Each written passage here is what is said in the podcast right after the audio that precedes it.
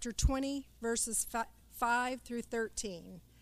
And Jehoshaphat stood in the assembly of Judah and Jerusalem in the house of the Lord before the new court and said, O Lord, God of our fathers, are you not God in heaven? You rule over all the kingdoms of the nations. In your hand are power and might, so that none is able to withstand you. Did you not, our God, drive out the inhabitants of this land before your people Israel and give it forever to the descendants of Abraham, your friend? And they have lived in it and have built for you in it a sanctuary for your name, saying, If disaster comes upon us, the sword, judgment, or pestilence or famine, we will stand before this house and before you, for your name is in this house and cry out to you in our affliction, and you will hear and save.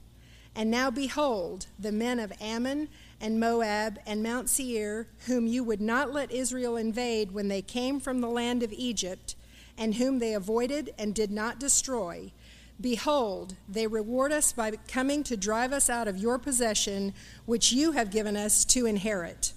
O our God, will you not execute judgment on them? For we are powerless against this great horde that is coming against us. We do not know what to do, but our eyes are on you. Meanwhile, all Judah stood before the Lord with their little ones, their wives, and their children. This is the word of God. You can be seated. There will be a time in your life and perhaps as you sit here this morning, when I say these words, this comes to your mind. But there will be a time in your life when you don't know what to do.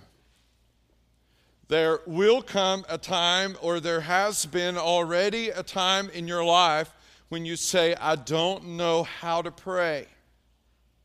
I don't know what to do in the situation I'm in, and I don't know how to pray in the situation in which I find myself. And so this morning we discover Jehoshaphat. Jehoshaphat is king of Judah. And so that you understand, um, after Solomon's reign, uh, so you had King Saul, King David, and then Solomon, David's son. After Solomon's reign, uh, Israel was divided into two kingdoms. In the north, it was called Israel. And so it gets confusing here if you don't keep this in mind. In the north, the divided kingdom was called Israel. In the south, uh, the divided kingdom or the southern part was called Judah. Now, before we encounter Jehoshaphat in Second Chronicles 20, we know some things about him from reading uh, the, the chapter prior, and I'll point those things out to you. Jehoshaphat made an ungodly alliance with Ahab, the wicked king of Israel, and uh, he was confronted for doing that. And once he was confronted, he repented of that. Ahab died, and Jehoshaphat uh, set his heart in verse 3 of 19 to seek God.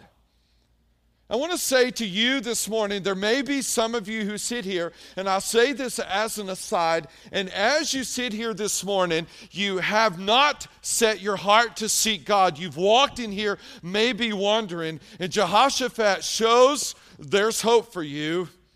You're in the right place. You can set your heart to seek God, and Jehoshaphat did. And then he goes to the people over whom he is king. This is Judah, and he says to them, You uh, come back to the Lord. And he brings them back, verse 4. In verse 6, he appointed judges throughout the land and said to the judges, You judge not for man, but for the Lord. In verse 7, he says to those judges, Let the fear of the Lord be upon you.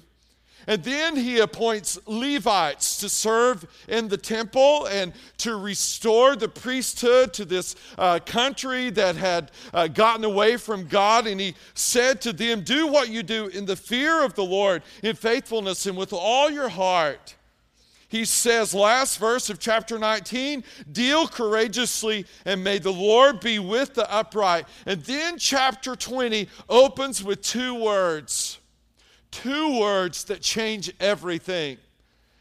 After this, after that, what is your expectation after this? Oh, everything will be good. All will be well. Uh, God is going to so bless Jehoshaphat for all he has done, and we expect to hear a story of greatness roll out. But that isn't what happens. After this, uh, verse 1 says, The Moabites and the Ammonites, and with them some of the Meunites, came against Jehoshaphat for battle. There's this mistaken idea that if you do everything right, or you do as much as you can right, if you honor God with all of this, then God is going to look at you and everything's just going to go well. This is a clear picture of that not being the case. Jehoshaphat brought an entire nation back to the Lord, and then the enemy came marching in. Some men, verse 2, came and told Jehoshaphat, A great multitude is coming against you from Edom. Oh, this moment in history, in your personal history, can be the most painful. It's when you get the phone call and the doctor says, You need to come in and sit down with me face to face. We need to have a conversation. And when you hear the word cancer, you remember that moment. Or it's when the letter comes in the mail in the most impersonal way, and the person that you walk down the aisle to marry says, divorce. I don't want to be with you any longer. You remember that piece of mail. You remember that day. You remember where you were sitting when you heard the news. Bad news has a way of imprinting its uh, impact onto our lives. And so here is Jehoshaphat. He's in uh, Jerusalem, the capital of Judah. And they say, A great multitude is coming against you from Edom, from beyond the sea, and behold, they are in Hazazon Tamar, that is, En Gedi. So I wanted to give you an idea. So check this map out, and this will just give you a simple idea of where we are.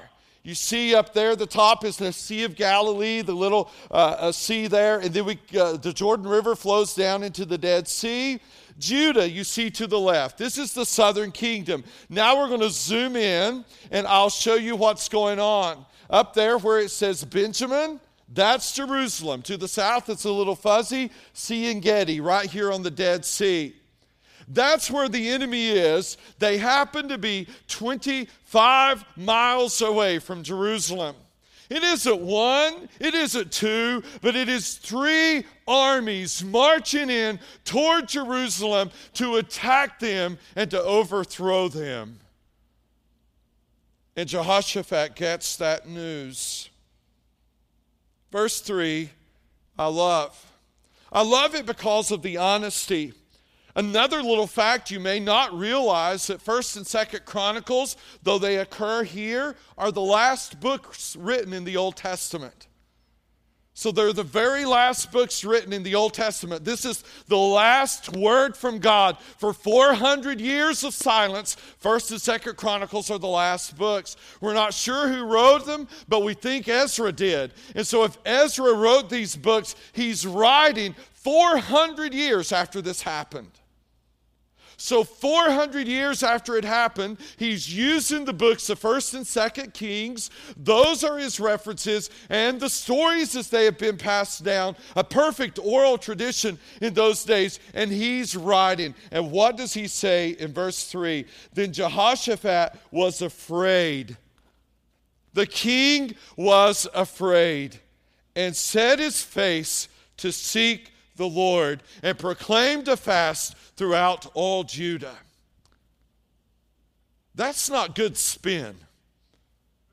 If you're trying to be the personal spokesman for the leader of a nation and the armies are marching in, it doesn't matter how scared they are, they're going to stand up and say, We got this. Right? They're going to put their spin on it. They're going to say, We got a plan, and they're coming in, but we've got a plan. And that isn't what happens here. What happens here is Jehoshaphat is afraid, and he set his face to seek the Lord. And Judah assembled to seek help from the Lord. From all those cities you saw on that map, they came.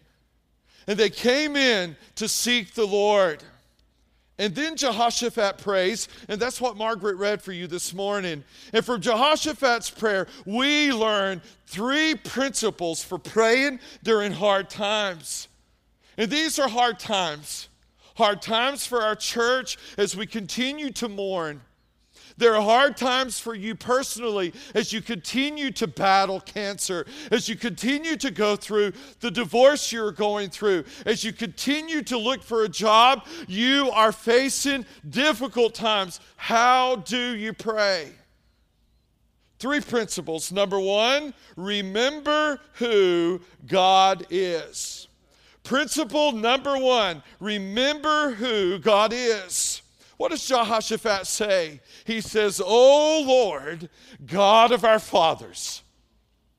O Lord, God of our fathers. There's a lot packed in there that we can't see right straight up in the English. Anytime you see the word Lord in all caps in the Old Testament, it is that revered name for God they dare not pronounce, they dare not say. Our English translations render it Lord with all caps. It's the name of God that when Moses stood before the burning bush and he looked at God who was speaking to him through the burning bush, and God said, I want you to go back, you a fugitive, into that land and bring my people out. And Moses looked at, uh, at that burning bush that wasn't consumed and said, God, who am I going to tell has sent me to go back there? And he says, You tell them, and it's this name right here Lord. Yahweh, it's often rendered by us. Jehovah it can also, it's complicated how you get there. I could explain it to you later, but it means I am who I am. It can also mean I will be who I will be. When he calls on the Lord, he is saying, uh, You are who you are.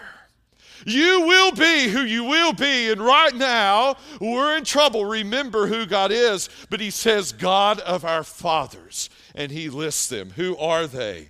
Abraham, Isaac, and Jacob. He doesn't list them, but we know who he's talking about uh, Abraham, Isaac, and Jacob. Why is that important? Genesis 17 is why. In Genesis 17, God makes a covenant with Abraham, an agreement. And in this covenant, some pretty amazing and grotesque things happen. The way covenants happen between kings that in, that, in those days is you take an animal, cut it in half. And so, if you're the lesser king, you would walk through the pieces of that animal and you would look to the greater king and say, This May it be done to me as has been done to these, this animal if I break this covenant. What were you saying? Listen, sir, you are the powerful king. I'm the weak king. You are the powerful guy. I'm the weak guy. If I break this covenant, you can rip me in half and walk between those bleeding pieces of a fresh cut animal. Well, God shows up, tells Abraham to take three of them, and he does, and cuts them in half and lays them out. And what should happen next? Abraham should get up, walk between those pieces of that animal, and look to God and say, May it be done to me as has been done to these animals if I break this covenant. But that didn't happen. What happened? Abraham fell asleep. All right, he dozed off. Some of you have done that, I've noticed. Uh, Abraham dozed off. He just dozed off. He fell asleep. He fell into a deep sleep. And when he fell into a deep sleep, God appeared in the form of a boiling pot and he passed through the pieces. Well, why? God is the stronger. Abraham is the weaker. Why would the stronger ever do that? Was God saying this? May it be done to me as has been done to these animals if I break this covenant? No. Why? God never lies. That would be illogical for him to say that. What was he saying? I love Tim Keller's take on this. He said, God was saying, May it be done to me as has been done to these animals if you break this covenant. What? Yeah. Did Abraham break the covenant? More than once. Did God keep good on his word? Oh, Jehoshaphat didn't see the day, but on the cross, God made good on Genesis 17. He was torn in two. His bones came out of joint on the cross because God was saying to Abraham, I will be torn in two for your sin. And when Jehoshaphat says, Jehoshaphat says, God of our fathers, he knows about that covenant. Are you not God in heaven? He asked. Why does that matter? We talked about heaven in my Bible fellowship group this morning. Uh, great discussion. Why does that matter? Heaven means God has a vantage point that you and I don't. God sees what we can't see. And prayer ought to remind us He's there, we're here, we need to see what He sees, but we can't. Are you not God in heaven? He says. You rule over all the kingdoms of the nations. In your hand are power and might, so that none is able to withstand you. All right? What's the problem right now? The problem right now for Jehoshaphat is that armies are marching in. They've got kings in charge of them. And what does God what does Jehoshaphat pray? God, you rule Oh, those kings think they rule, but God, you do. Those kings think they're in charge, but God, you're in charge. Those kings think that they're going to have their day, but God, you always have your day. You rule. There will be those times in your life, church, when you pray. You will not feel like praying this, but when you pray, if you do not want to be engulfed or overwhelmed by your circumstances, you must, in a disciplined way, see a God who is completely in control, completely in charge, who sees the end from the beginning, and you do not understand what's going on, but you know there is a God who sees it all. Amen? He sees everything. He's in heaven. We are here. None is able to withstand you. What does this mean? Our reflections in prayer, don't miss this, on who God is, need to be directly connected with our struggle that we're going through. If you read the Psalms, David wrote praise to God for who he was in light of what he was going through. It is so good to reflect on the character of God. You say, Jerry, how can I practically do this? I'm going to give you a very practical way right now.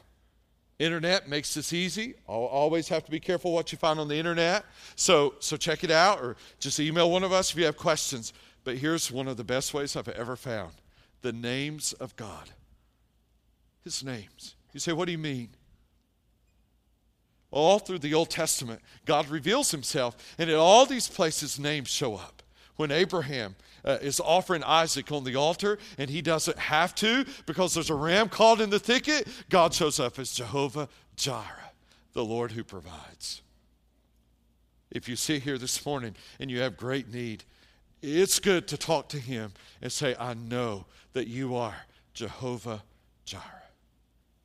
If you go to uh, one of the later books, the minor prophets in the Old Testament, you'll see him uh, in a current state that isn't good, uh, uh, uh prophesying among a people who are unappreciative, and he reflects on Jehovah Shammah, the Lord who is there.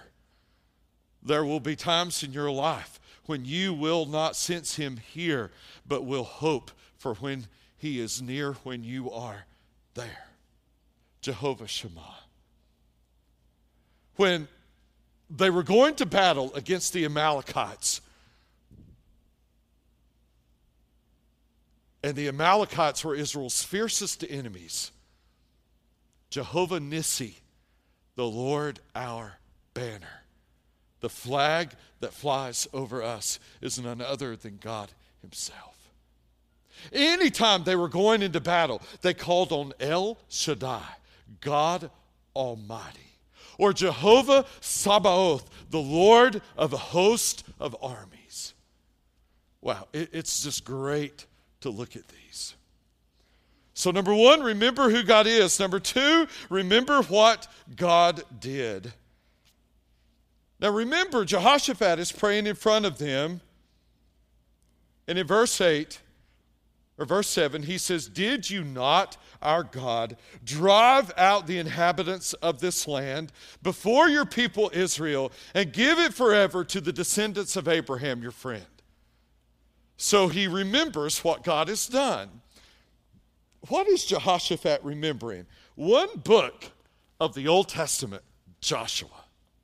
Joshua is battle after battle after battle. God in Joshua just, uh, just kicks rear ends and takes names. I mean, it is conquest after conquest after conquest after conquest. And you read that book and all of its chapters, and you think, wow, that took so long 20 years. 20 years, everything in the book of Joshua happened. God stormed into the promised land and he took over through his people. And that's what Jehoshaphat says. Did you not? Our God, drive out the inhabitants of this land before your people Israel and give it forever to the descendants of Abraham, your friend. I love that. Have you ever needed to get into some place, but you really didn't have a ticket in? So, what do you try to do? Well, you hope you have a friend, right? And you'll go to your friend and you'll say, You know, you know where you're headed? I- would love to go. Do you know the person in charge? Yes. I love what Jehoshaphat does. He says, God, you had a friend one time. His name was Abraham. You did something for him that it'd be nice if you do for me. Remember what God did.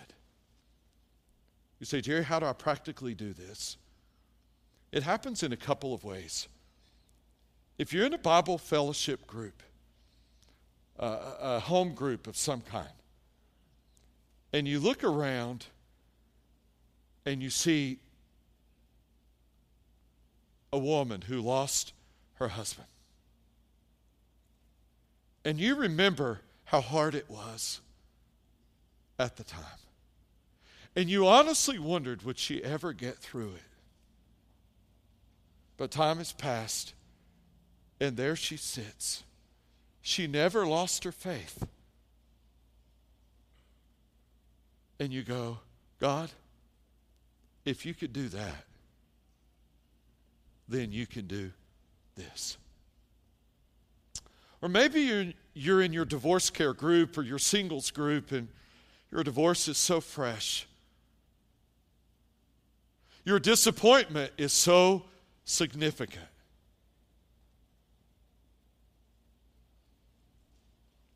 But you look down the way, and there sits somebody who went through a very unfair divorce.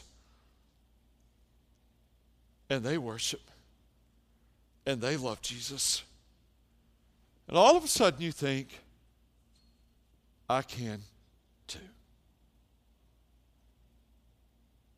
If we just look where we are at Grace this year,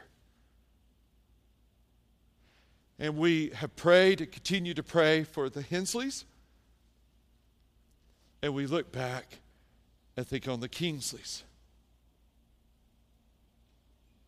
And we'll see them come in here and worship. They've not missed a beat. I honestly thought, because of the nature of that, how hard it would be just to pull back in this parking lot. And they did seven days later.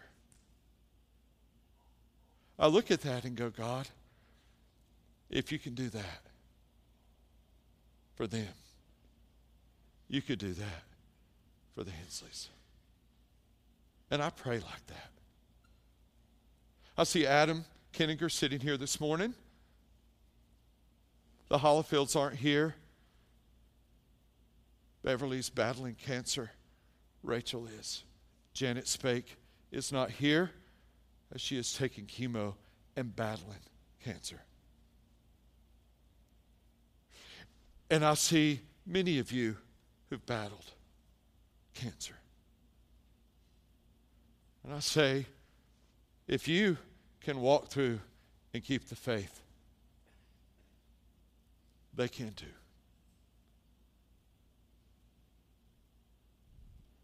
That's why Paul would say, We rejoice with those who rejoice, and we weep with those who weep. I look around the room and I'm reminded of people who saw their mother or their dad through Alzheimer's become somebody they couldn't even recognize. Through dementia, become somebody that they didn't even know. Say things to them they thought mom or dad would never say. And they sit here, you sit here, and you worship this morning. When at the time you thought, this is a living hell.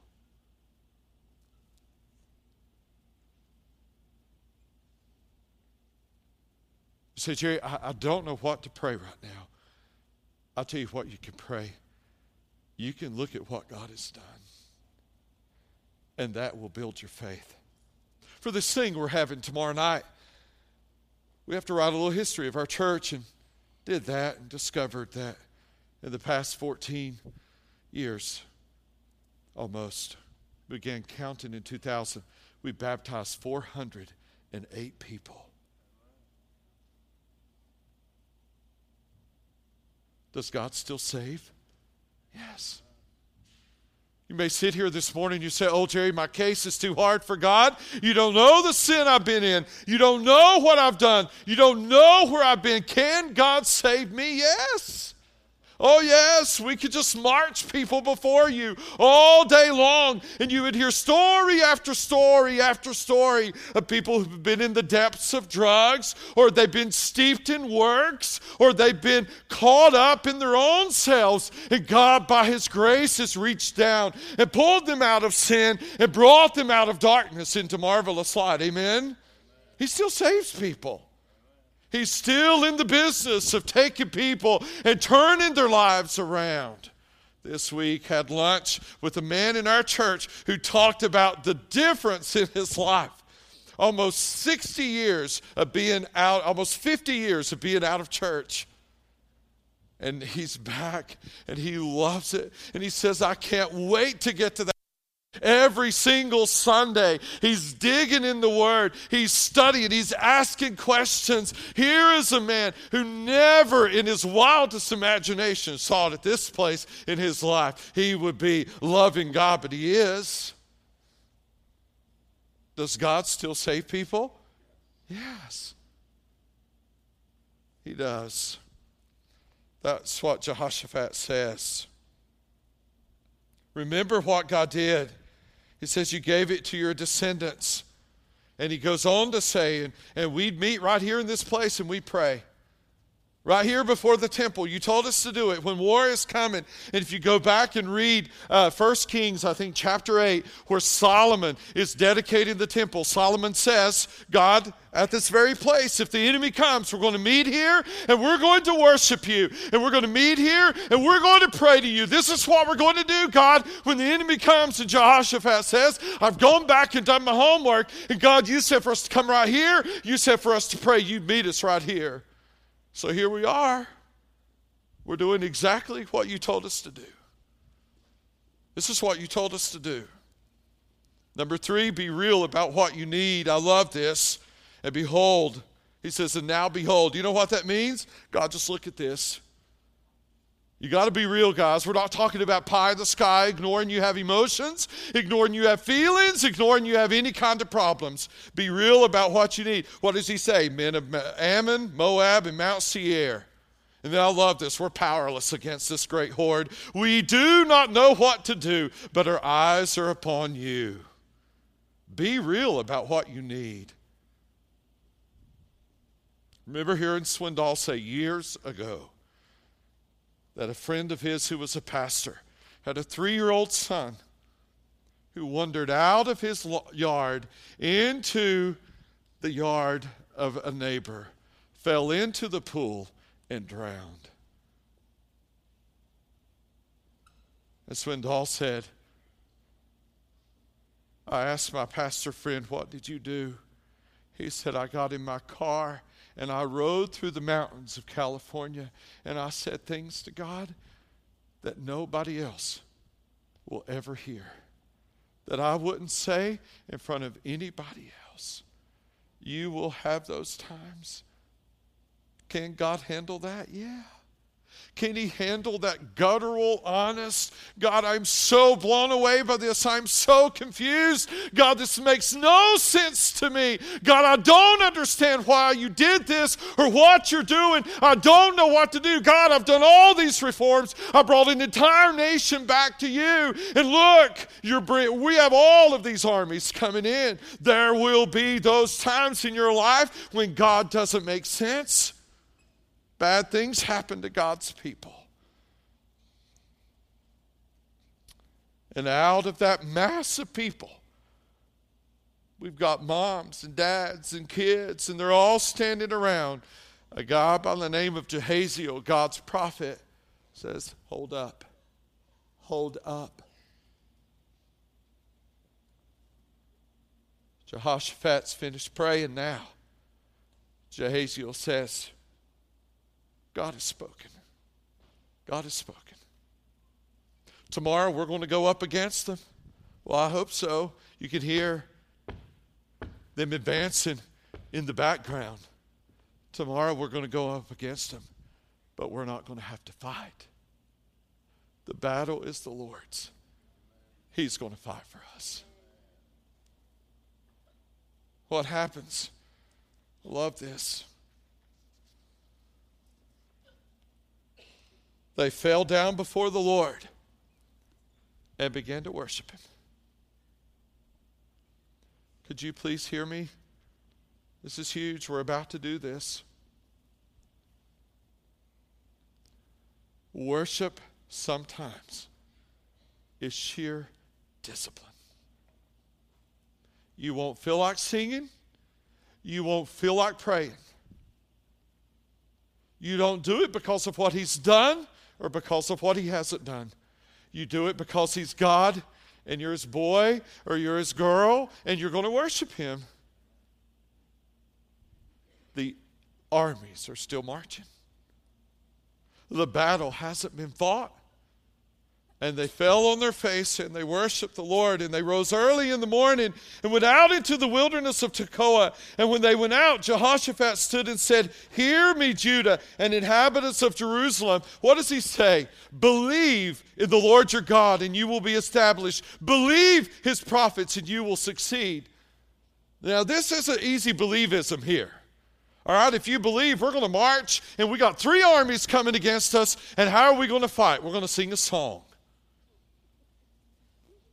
This isn't, all right, just in case I'm going to put a gun in my pocket. Just in case, let me put the sword on. No, if you look at what Jehoshaphat does, he sends the Levites, the worship leaders, out front, and they begin to sing, and the people join in them. And the song that they sing is this Give thanks to the Lord, our God and King. His love endures forever. That's what they sang. It's right here. What? Armies are marching in. They're coming in, and they can hear them coming from En Gedi, and they hear the armies, and they're singing, Give thanks to the Lord, our God and King. His love endures forever, while the armies are marching. So they worshiped, and the armies marched. The scripture says God set an ambush. While his people marched forward singing, and while the armies came marching toward them, God set an ambush. And what happened? Well, the place. The people turned on each other, and it took three days to get the spoil. Three days. And then, probably to me, the most fascinating thing of all of this, they named the place Berakah. Berakah means blessing. They named the place Berakah. B E R A C A H, and it means blessing. And when I read that at first, oh, that makes sense. Why? God blessed them. That's not why they named it Berakah. They named it Berakah because there they blessed God.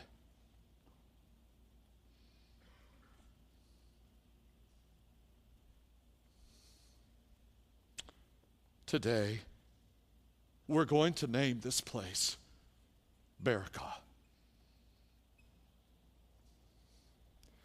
Uh, we've yet to have a lot of questions answered. We've yet to see, we've seen some whys, but we still have questions. But guess what? We're going to clear out a spot we're going to call it Berakah. And we're going to worship. But, Jerry, I don't feel like it. Understand.